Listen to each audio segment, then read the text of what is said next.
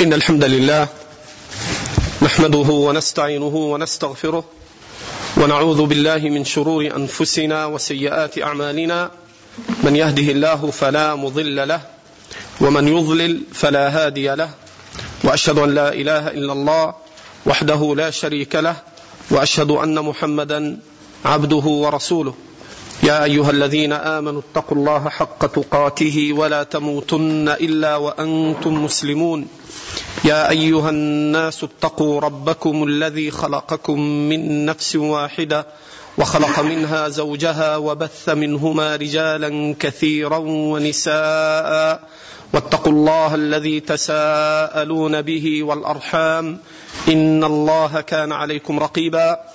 يا أيها الذين آمنوا اتقوا الله وقولوا قولا سديدا يصلح لكم أعمالكم ويغفر لكم ذنوبكم ومن يطع الله ورسوله فقد فاز فوزا عظيما. أما بعد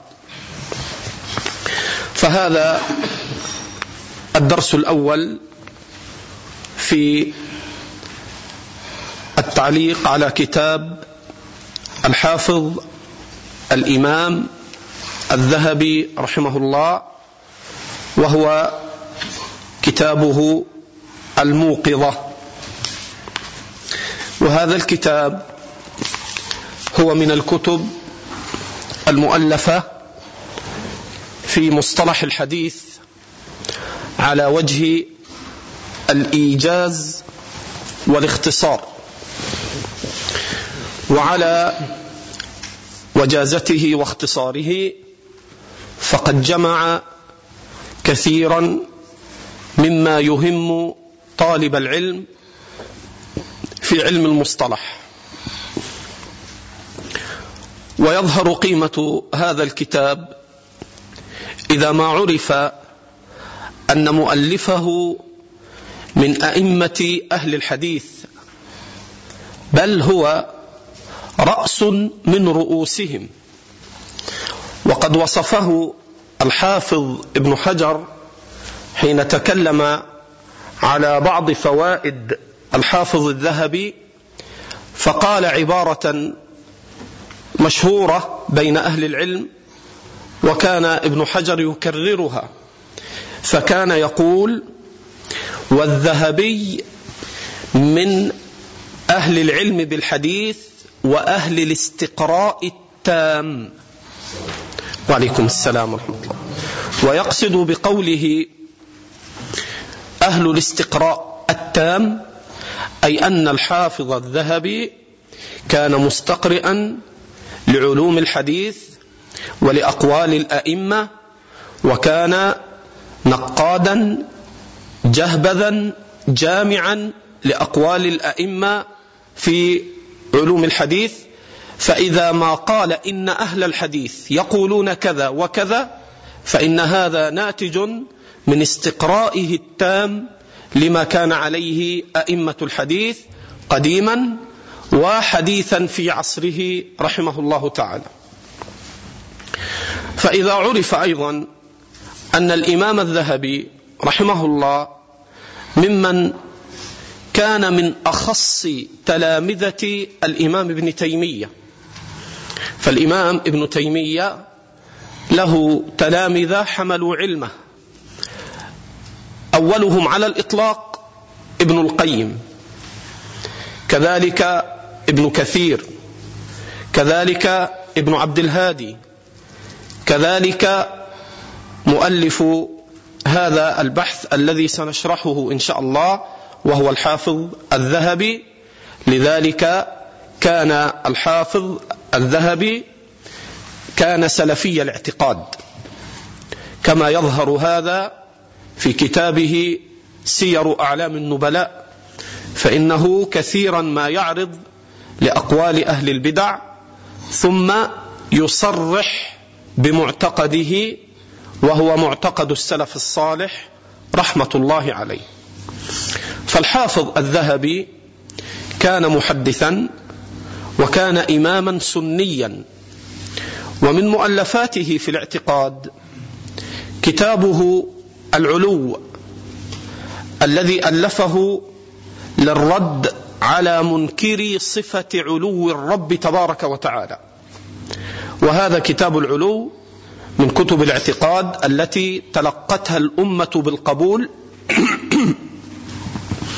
وأثنوا على هذا الكتاب وتداولوه وأثنوا على مؤلفه وهو الذي اختصره الإمام الألباني واختصر أحاديثه وانتقى ما صح منها من الأحاديث المرفوعة ومن الآثار الموقوفة وهو, وهو المسمى بكتاب مختصر العلو وهو اختصار لكتاب العلو اختصره الإمام الألباني واقتصر في كتاب المختصر على ما صح من الحديث المرفوع والآثار الموقوفة والمقطوعة من التابعين وغيرهم من الأئمة بعدهم فاقتصر الألباني على ما صح من ذلك وسماه مختصر العلو.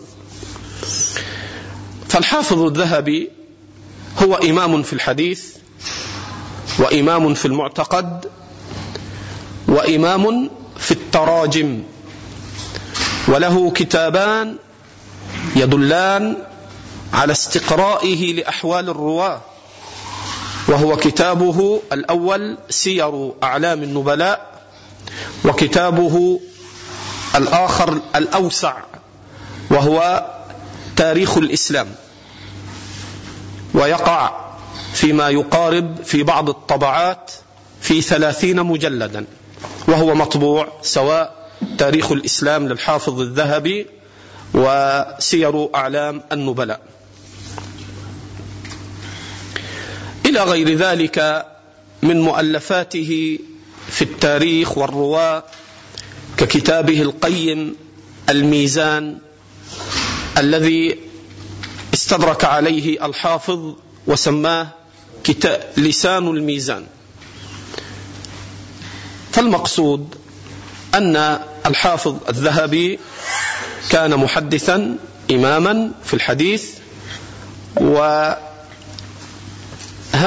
انعكس على رسالته التي سنبتدئ بها الليلة إن شاء الله وهي كتاب الموقظة وسيظهر استقراء الإمام الذهبي لعلوم الحديث وعلمه الواسع في هذا الفن رحمه الله. أما اسم الكتاب فاسم الكتاب الموقظة. وعليكم السلام ورحمة الله وبركاته. والموقظة أي المنبهة. يقال فلان يقظ. أي صاحب تيقظ ونباهة في الأمور. فالموقظة أي المنبهة المعلمة التي توقظ الغافل وتنبهه على علم المصطلح. أما قيمة علم المصطلح فهو من أجل العلوم وفيه كلمة الإمام الشافعي رحمه الله قال من طلب الحديث قويت حجته. من طلب الحديث قويت حجته. وقال أيضا الإمام الشافعي أهل الحديث حفظوا لنا الأصل فجزاهم الله عنا خيرا. وقال إذا رأيت رجلا من أهل الحديث فكأني رأيت رجلا من أصحاب محمد. يقصد أن صاحب الحديث هو من أكثر وأشد العلماء اتباعا للآثار. فإذا ما رأى رجلا من المحدثين فإنه يذكره بما كان عليه الصحابة. فقال الشافعي إذا رأيت رجلا من أهل الحديث فكأني رأيت رجلا من أصحاب محمد. وقد سئل الإمام أحمد بما بلغ عندك الشافعي ما بلغ؟ أي أن أحمد كان يكثر من الثناء على الشافعي. فسأله ولده عبد الله ما بلغ أمر الشافعي عندك ما بلغ؟ فقال يا بني كان إذا جاءه الحديث لم يعده إلى غيره. وكان الإمام الشافعي يقول للإمام أحمد يا أبا عبد الله أنتم أعلم منا بالحديث فإذا صح عندك الحديث شاميا كان أو حجازيا أو عراقيا فأخبرني به أذهب إليه وأقل به. ومن هنا عظم الإمام أحمد شيخه الشافعي رحمة الله عليهما. ولا سبيل لطالب العلم أن يكون من أهل الحديث والأثر إلا بأن يميز بين ما صح من حديث رسول الله صلى الله عليه وآله وسلم وبين ما لم يصح. نعم ليس بالضرورة أن يكون هو الذي يباشر التصحيح والتضعيف إلا أنه لا بد أن يرجع إلى أهل الاختصاص ليوقفوه على ما صح من حديث رسول الله صلى الله عليه وسلم وما صح من الآثار عن أصحابه وعن السلف الصالحين. ثم يبني العالم مسائله في الاعتقاد أو في الفقه على ما صح من الكتاب ومن السنة ومن الآثار. لذلك هذا العلم هو أصل ووسيلة للوصول إلى ما صح عن النبي صلى الله عليه وآله وسلم وأصحابه وبين تمييز ما صح من ذلك وما لم يصح.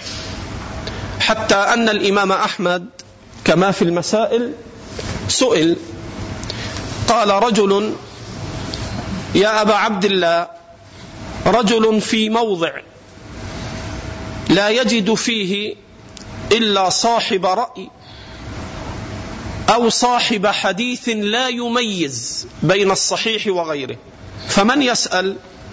فقال أحمد يسأل صاحب الحديث. يسأل صاحب الحديث فهو خير من الرأي. إذا من هنا يتبين لكم أن علم المصطلح هو علم جليل ينبني عليه أصل من الأصول الشرعية وهو التمييز وهو التمييز بين ما صح عن النبي صلى الله عليه وآله وسلم وأصحابه رضي الله عنهم وما لم يصح. فهذه مقدمة تتعلق بعلم المصطلح وأهميته وبالمؤلف رحمه الله ونبدأ إن شاء الله بالكتاب.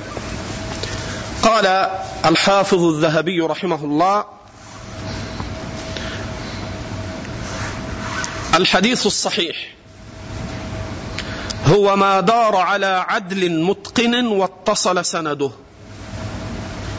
فإن كان مرسلا ففي الاحتجاج به اختلاف وزاد أهل الحديث سلامته من الشذوذ والعلة وفيه نظر على مقتضى نظر الفقهاء فإن كثيرا من العلل يأبونها فالمجمع على صحته إذن المتصل السالم من الشذوذ والعلة. وأن يكون رواته ذوي ضبط وعدالة وعدم تدليس. وأن يكون رواته ذوي ضبط وعدالة وعدم تدليس. هذا أول ما ابتدأ به الحافظ الذهبي في كتاب الموقظة وهو تعريفه للحديث الصحيح.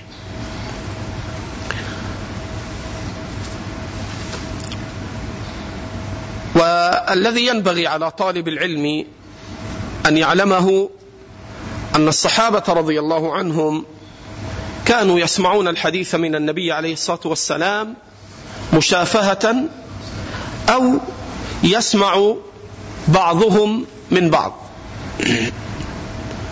ثم بعد ذلك احتيج إلى النظر إلى الرواة. وإلا في زمن الصحابة لم يحتج إلى هذا فإن الصحابة كلهم عدول. ولذلك روى الإمام مسلم في المقدمة في مقدمة صحيحه أن ابن عباس رضي الله عنهما كان يحدث أو كان في مجلس يحدث فيه رجل وابن عباس لا يلتفت إليه.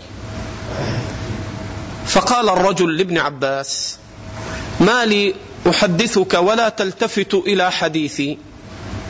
فقال ابن عباس إنا كنا زمانا إذا قال الرجل قال رسول الله ابتدرته أسماعنا وأبصارنا. أو أما وقد ركبتم الصعب والذلول فأصبحنا لا نأخذ إلا ما نعرف. يعني المقصود من هذا أن الصحابة رضي الله عنهم كانوا يسمعون الحديث من رسول الله صلى الله عليه وسلم مباشرة أو يسمع بعضهم من بعض فيقبل بعضهم حديث البعض. فما كان هناك نظر إلى الرواة. لأن الصحابة كما اتفق أهل السنة كلهم عدول ثقات.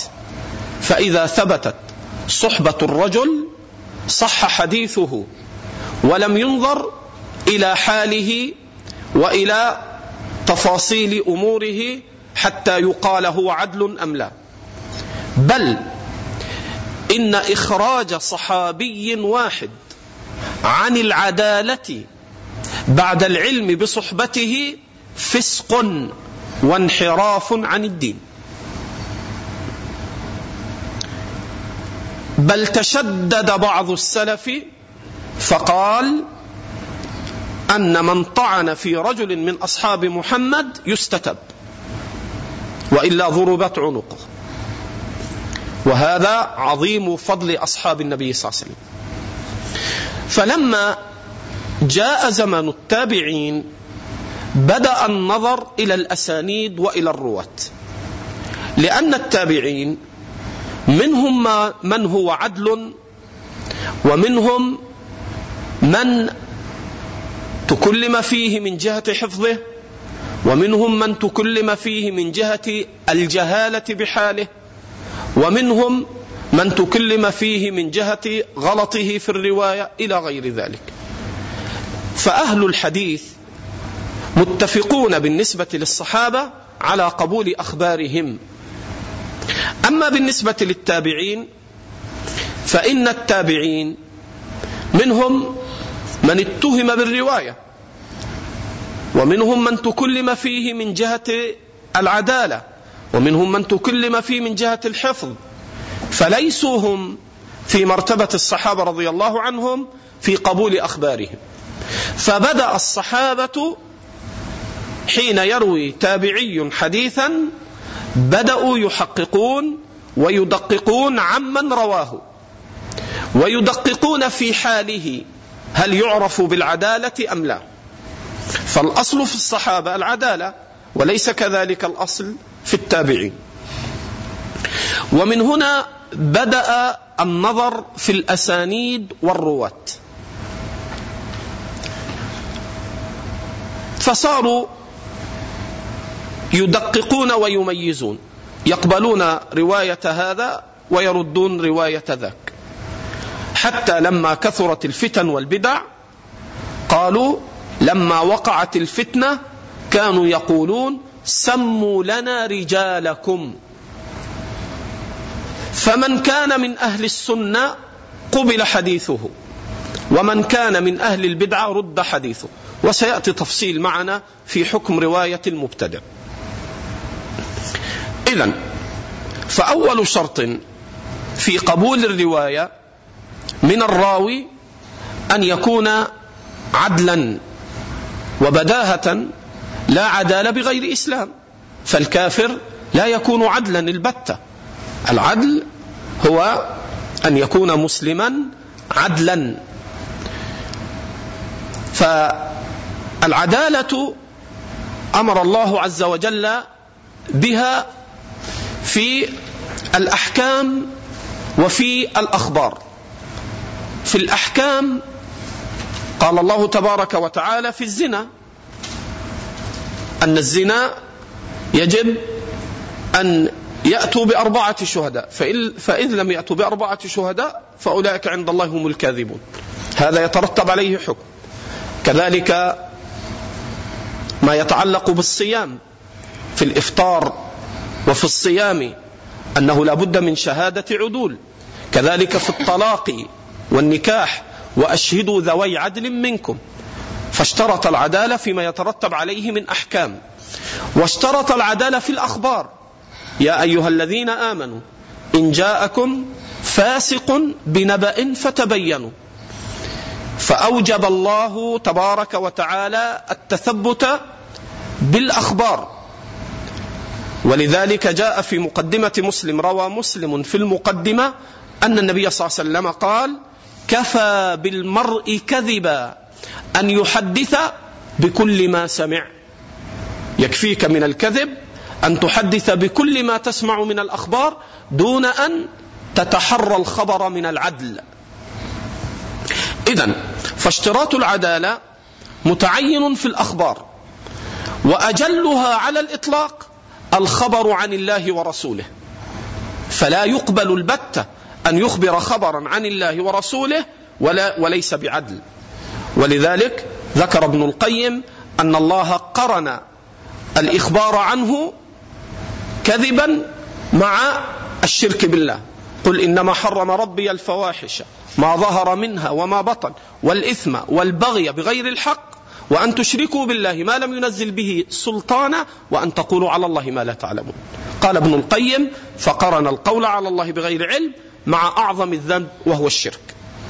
إذا الشرط الأول في قبول رواية الراوي أن يكون عدلا. والعدل ما هو قالوا هو المؤدي للواجبات المجتنب للمحرمات. هذا هو العدل. أن يظهر منه ذلك. أن يكون مؤديا للواجبات مجتنبا للمحرمات. فمن أظهر فعل الحرام فهو فاسق خارج عن العدالة. لذلك بين الله عز وجل عن القذفه أنهم إن لم يأتوا بالشهداء فأولئك هم الفاسقون.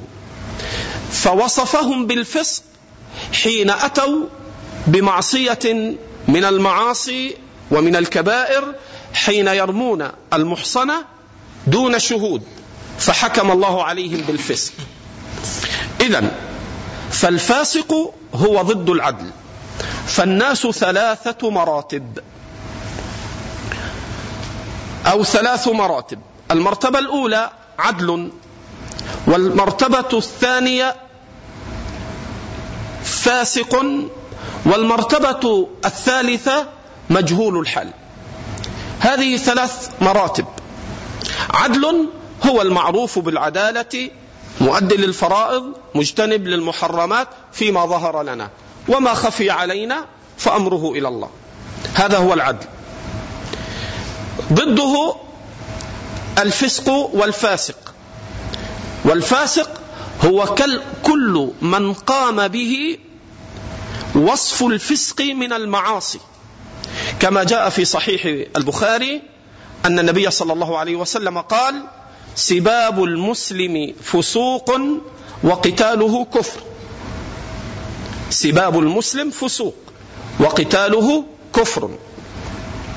فالفاسق هو من أظهر ارتكاب المحرم وهو يعرف تحريمه أو من ترك واجبا شرعيا وهو يعلم وجوبه. فإن فعل هذا أو ذاك فهو فاسق. القسم الثالث أما القسم الأول العدل فهو واجب قبول واجب قبول روايته. القسم الثاني الفاسق الواجب رد روايته. القسم الثالث مجهول الحال. رجل لا يعرف لا يعرف بعدالة ولا يعرف بفسق.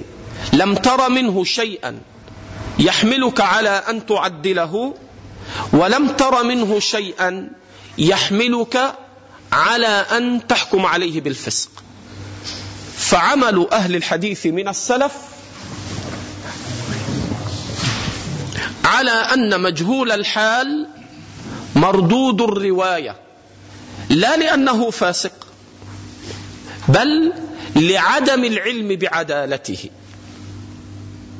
فكل من جهل حاله ليس بعدل ولا بفاسق وإنما يجب التوقف في قبول حديثه حتى تأتي قرينة تحملنا على قبول حديثه وهذا سيأتي معنا فيما بعد إن شاء الله الفرق بين مجهول الحال وبين مجهول العين وكيف يتعامل أئمة الحديث مع مجهول الحال ومتى يقبل حديثه ومتى لا يقبل سيأتي معنا كل ذلك.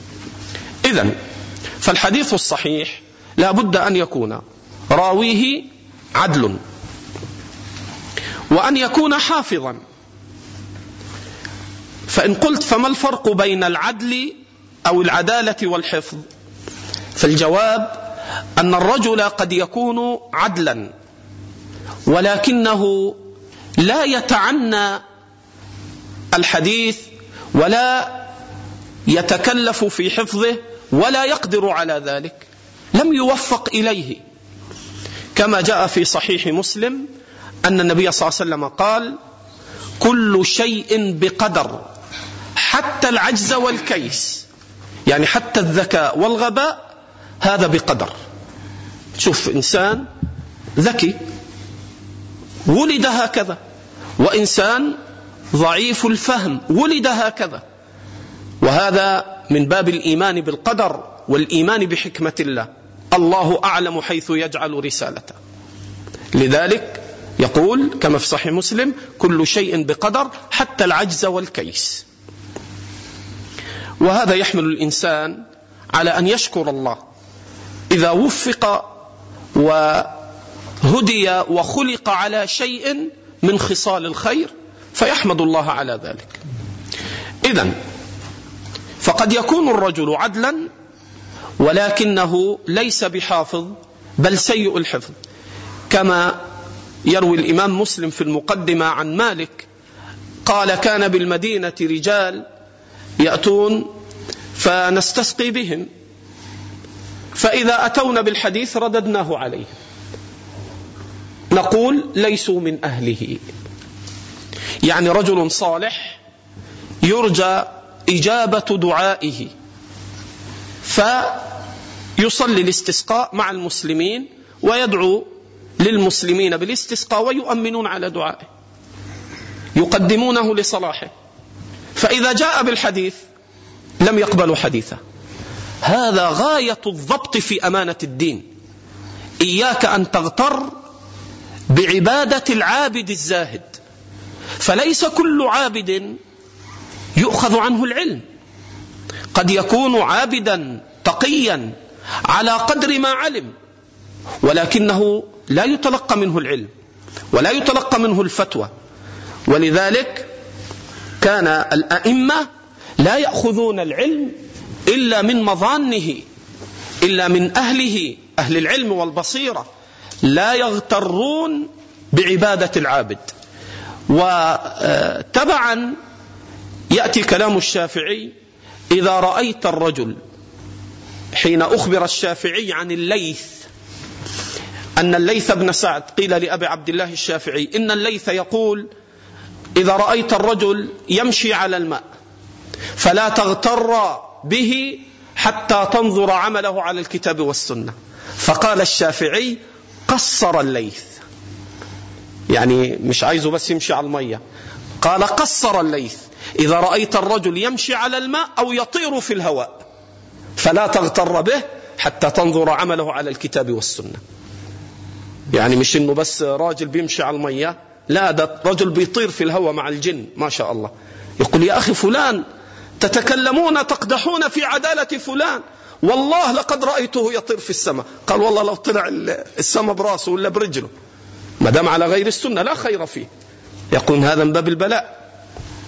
إذا فليس كل عدل يكون حافظا. بل لا بد من عدالة ومن حفظ الرواية. والحفظ عند أهل الحديث على ضربين. حفظ كتاب وحفظ صدر.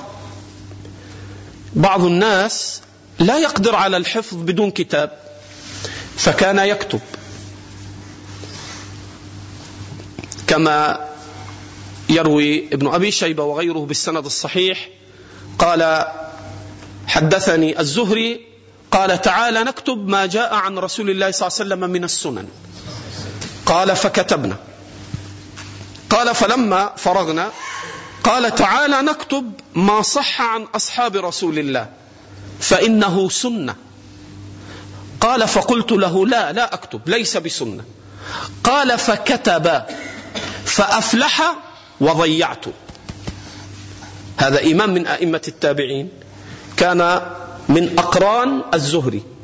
فالزهري يقول تعالى نكتب السنة. كتبوا الأحاديث عن النبي صلى الله عليه وسلم. لم يقتصر بذلك الزهري. لذلك الزهري هو إمام ومن أحفظ التابعين. حتى قال ابن حجر إذا اختلف الطرق على الزهري فإن كثيرا منها ما يكون صحيحا مع كثرة الاختلاف لأن الزهري صاحب رواية. وهذا سيأتي معنا إن شاء الله فيما بعد. فالمقصود أن الزهري كان يكتب الأحاديث والآثار عن الصحابة رضي الله عنه فصار بهذه الكتابة من أحفظ التابعين. فالحفظ عند الأئمة ينقسم إلى قسمين. حفظ كتاب وحفظ صدر. هناك من الأئمة من وفق وألهم الحفظ دون تكلف فما كان يكتب في كثير من الأحوال. ومن عجيب هؤلاء وعليكم السلام ورحمة الله وبركاته. ومن عجيب هؤلاء الإمام البخاري. فقد قال بعض الأئمة كنا نكتب الحديث عن الأشياخ ولا يكتب البخاري شيئا. فإذا رجعنا إلى رحالنا صححنا أصولنا على حفظه. هذا من العجائب. يعني أقران البخاري بيعملوا إيه؟ بيكتبوا الأحاديث عن أشياخهم بالأسانيد والمتون. فإذا رجعوا إلى بلادهم صححوا الأصول التي كتبوها على حفظ الإمام البخاري. وقد قال عبد الله سألت أبي من الحفاظ؟ قال شبابا كانوا عندنا هنا يعني في بغداد ثم رجعوا. وذكر منهم البخاري. وقال الإمام أحمد ما عبر جسر بغداد. أحفظ من أبي زرعة. فلما جاء رجل من بلاد الري ودخل على الإمام أحمد قال من أين؟ قلت من الري. قال خلفت أبا زرعة بخير. فقال الرجل نعم ذاك فتى عندنا. فغضب أحمد وجلس على ركبتيه. قال أنت تقول عن أبي زرعة فتى ورفع أحمد يديه. فما زال يدعو لأبي زرعة. قال أبو زرعة فلما ورد علي هذا الرجل ما وقعت في شدة إلا رجوت الله أن يستجيب لي في دعاء أحمد. يعني آه، فالحفظ حفظ صدر وحفظ كتاب. ومن الحفاظ من كان يتقن في واحدة من اثنتين ولا يتقن الأخرى. ومن الحفاظ من كان يتقن البابين بمعنى أن هناك من الحفظه من كان حفظه من كتابه. فإذا روى عن غير كتابه ضعفوا حديثه. كيف؟ هذا رجل من الحفاظ. يقولون نعم إنما كان يحفظ من كتاب. فإذا روى من غير كتابه فإن روايته ضعيفة. والعكس بالعكس. وبعضهم كان يعتمد على حفظ الصدر ويهمل كتابه ويعطيه للناس فهذا يأخذ يكتب منه ويزيد في كتابه وينقص و فيقول الحفاظ إذا روى من حفظه فهو ثقة. وإذا روى من كتابه رد. لماذا؟ لأنه ما كان يضبط أصوله. كان يتركها للناس يستفيدون منها فربما زيد أو نقص منها. فلذلك الحفظ حفظ صدر وحفظ كتاب. فإن جمع بينهما فهو أعلى مراتب فهو أعلى مراتب الحفاظ. وإن ضبط واحدة قبل حديثه فيما ضبط. فإن ضبط الكتاب قبل حديثه في الكتاب ورد حديثه من غير الكتاب. وإن ضبط حديثه في الصدر ولم يضبط كتابه قبل حديثه في الصدر ورد حديثه في الكتاب. وهذا هو السر أنكم تجدون في تراجم الرواة فلان روى هذا الحديث وهو من صحيح حديثه فقد رواه من كتابه. ليميزوا أن هذا كان يخطئ في غير الكتاب. ولذلك قال ابن قتيبة قال الإمام ابن قتيبة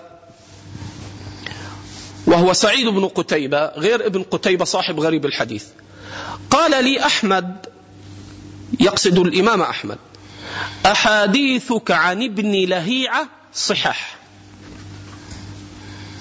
قلت ذلك أنه كان يكتب مع ابن وهب. قال نعم. فكان الإمام أحمد يبيز يا بعض أحاديث ابن لهيعة يصححها لأنه كانوا يكتبون ويضبطون مع بعض المشايخ على الكتب. إذا فيتلخص من هذا هذان الشرطان لصحة الحديث. الأول العدالة والثاني الحفظ والثالث اتصال السند. ما معنى اتصال السند؟ أن يدرك كل راو شيخه الذي روى عنه. فإذا كان بينهما انقطاع فإن السند لم يتصل. فحينئذ يحكم عليه بالانقطاع. وإن كان رواته ثقاتا وإن كانوا عدولا لكن السند لم يتصل.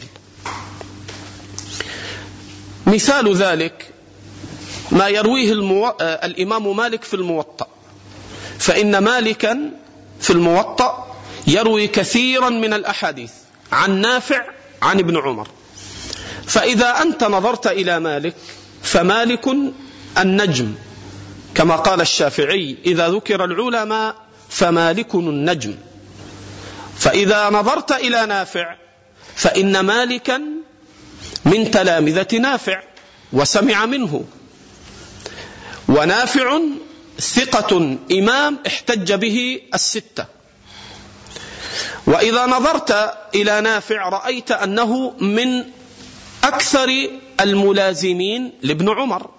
فأنت تقول إذا مالك عدل ثقة نافع عدل ثقة ابن عمر صحابي. خلاص ما نقول ابن عمر عدل ما يحتاج.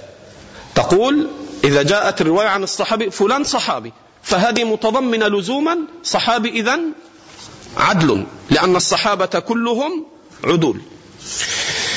بينما مالك يروي بعض الأحاديث يقول بلغني عن فلان. فمالك عدل والذي بلغه عن فلان عدل. ولكن اتصل السند أم انقطع؟ الجواب انقطع لأنه يقول بلغني فلا ندري من هو الواسطة. قد يكون المبلغ لمالك ثقة وقد يكون غير ثقة. حينئذ يحصل الانقطاع. إذا تتصور أنه قد يأتي حديث بسند رجاله ثقات وعدول ولكن تحكم عليه بالضعف. لماذا؟ لعدم اتصال السند. ومن الطرائف الجميلة في اتصال السند والحرص على اتباع الصحيح ما جاء عن بعض السلف وجيء له بحديث عن النبي صلى الله عليه وسلم أن من دعا بكذا وكذا أعطي كذا وكذا. قال فرفع يدعو ربه وهو ينظر إلى إسناده. يعني يريد أن يتعبد الله بهذا الدعاء ولكنه قبل أن يبدأ بالدعاء قاعد إيه؟ يشوف الإسناد. ولذلك يا في المقدمة لمسلم أن بعض الأئمة قيل له هل يصلي الرجل عن أبويه؟ قال لا. قال قد حدثنا فلان عن فلان عن فلان أن الرجل يصلي لأبويه بعد أن يموت. قال سبحان الله إن بين فلان وبين فلان مفاوز تنقطع دونها أعناق الإبل. يقصد أنه إسناد ماذا؟ منقطع. إذا فلا بد من اتصال السند. فإذا أنت الآن جاء مالك وقال بلغني عن ابن عمر فمالك ثقة عدل وابن عمر صحابي فمن أين أتى الضعف؟ من الانقطاع فإنه يقول بلغني. إذا لا بد من اتصال السند بين الرواة بأن يثبت معاصرة كل راو عن شيخه الذي روى عنه. فإن وجد في موضع من مواضع السند عدم اتصال بأن هذا الراوي لم يدرك شيخه ولم يسمع منه حينئذ يسقط شرط من شروط الصحة وهو الاتصال ويصير الإسناد أكمل يصير الإسناد منقطعا فيحكم عليه بالضعف وإن كان رواته عدولا ثقاتا أذن العشاء. فنكون الليلة انتهينا من ثلاثة شروط في الحديث الصحيح. نسمعها منكم. الأول العدالة والثاني الحفظ والثالث اتصال السند. طيب والحفظ حفظان. حفظ كتاب وحفظ صدر بس. كذا أنتوا آخر حلاوة. أذن العشاء. طيب تفضل. ما فرق بين الثقة والعدل؟ ما الفرق بين الثقة والعدل؟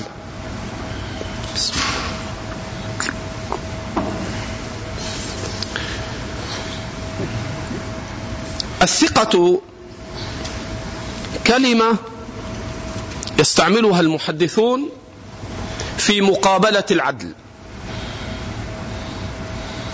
فقد تأتي كلمة الثقة يراد بها العدل. يقولون فلان ثقة يقصدون أي عدل. ويقولون فلان عدل يقصدون أنه ثقة. هذا أحيانا يستعملونه. وحين يدقق في الفرق بينهما يظهر أن هناك فرقا كبيرا بينهما. قلت في أول الكلام أن الإمام مالك يقول يأتي الرجل يستسقون بدعائه فإذا جاءهم بالحديث ماذا فعلوا؟ ردوه. طيب هو عدل أم لا؟ ترى الإمام مالك يأتي برجل فاسق؟ إذا هو عدل. ولكنه ليس بثقة في الحديث أي أنه ليس بحافظ. إذا حينئذ يصير كلمة الثقة أعلى من كلمة العدل لأنه لا يكون ثقة حتى يصير عدلا حافظا. ولكنه قد يكون عدلا أكمل وليس بحافظ. فيتحقق فيه العدالة ولا يتحقق فيه أنه ثقة بمعنى أنه حافظ. مثلا ابن لهيعة. أثنى عليه الأئمة. طبعا ابن لهيعة مصري. عبد الله بن لهيعة قاضي المصريين. لكنه احترقت كتبه فأصابه الحزن. يعني أربعين ثلاثين أربعين سنة بيجمع كتبه يا ولداه وبعدين احترقت الكتب. فهو عدل وليس بماذا؟ وليس بحافظ بل هو سيء الحفظ رحمة الله عليه ولذلك أغنى الله المصريين بالليث بن سعد. إيه نعم. ما الفرق بين الضبط والحفظ؟ طيب وهنا الفرق بين الضبط والحفظ. الحفظ هو أن يكون مستحضرا للرواية مستحضرا للإسناد أو للمتن أو لكليهما. فهذا يقال أنه حافظ. والضبط هو مرتبة أعلى من مطلق الحفظ. يقال فلان ضابط. ضابط يعني متقن. فكلمة الحفظ تجمع كل من حفظ سواء هذا الحفظ كان قويا أو ضعيفا. ولذلك الحافظ الذهبي يقول فلان ضعيف وكان حافظا. انتبهوا. يقول فلان ضعيف وكان حافظا. حافظا يعني إيه؟ عنده كثرة روايات. ولكنه ما كان يضبط. فيطلق عليه الحفظ وينفى عنه الضبط. بل قد يقال حافظ وإن كان هو ضعيف كما مثلوه بالواقدي صاحب السيرة وصفوه بأنه حافظ ومع ذلك هو ضعيف الرواية. فليس كل حافظ يكون ضابطا. إي نعم. يعني اعلى مرتبة الضبط لا المل وكل ضابط ضروري أن يكون حافظا ثقة. اي نعم. أعلى مراتب الحفظ أن يكون ضابطا. ولذلك قيل لأبي حاتم كما في الجرح والتعديل فلان ثقة فقال صدوق. قيل حجة قال الحجة سفيان. وفلان وفلان. يعني فرق بين مطلق الحفظ وبين الضبط. نعم. الله يبارك فيكم ويحفظكم إن شاء الله نكمل غدا بإذن الله الدرس الثاني في الموقظة. وفقنا الله وإياكم.